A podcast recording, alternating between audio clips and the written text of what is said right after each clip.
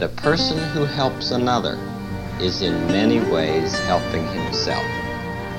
The person who helps another is in many ways helping himself. The person who helps another is, is in many ways helping himself.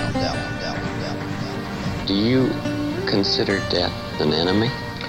Not at all. Not today. I don't even consider death as real. I've developed a new way of looking at reality. Feelings, to talk about all the feelings, to talk about all the feelings, life-threatening sicknesses. More and more began to see that death was not finite, was not the end of the line, that we really join as one self, that we're really not separate in our beings, allows me to feel a peace and not a sense of loss. The toughest thing is to think about not being together. I've suggested that he seek psychiatric help, which he refuses to do. That might be something that we can talk about too. He said, I'm not sure she'll be in this world very much longer. I know that a call from you would be such an encouragement.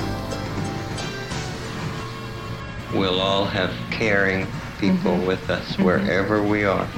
The person who helps another is, is in many ways helping himself. Do you consider death an enemy? Not at all. Not today. After some very tough personal struggles in life, after some very tough personal struggles in life, after some very tough personal struggles in life, after some very tough the person who helps another is, is in many ways helping himself. Okay, we're going to sign off now, Jimmy. Love to you. Okay. Okay, bye.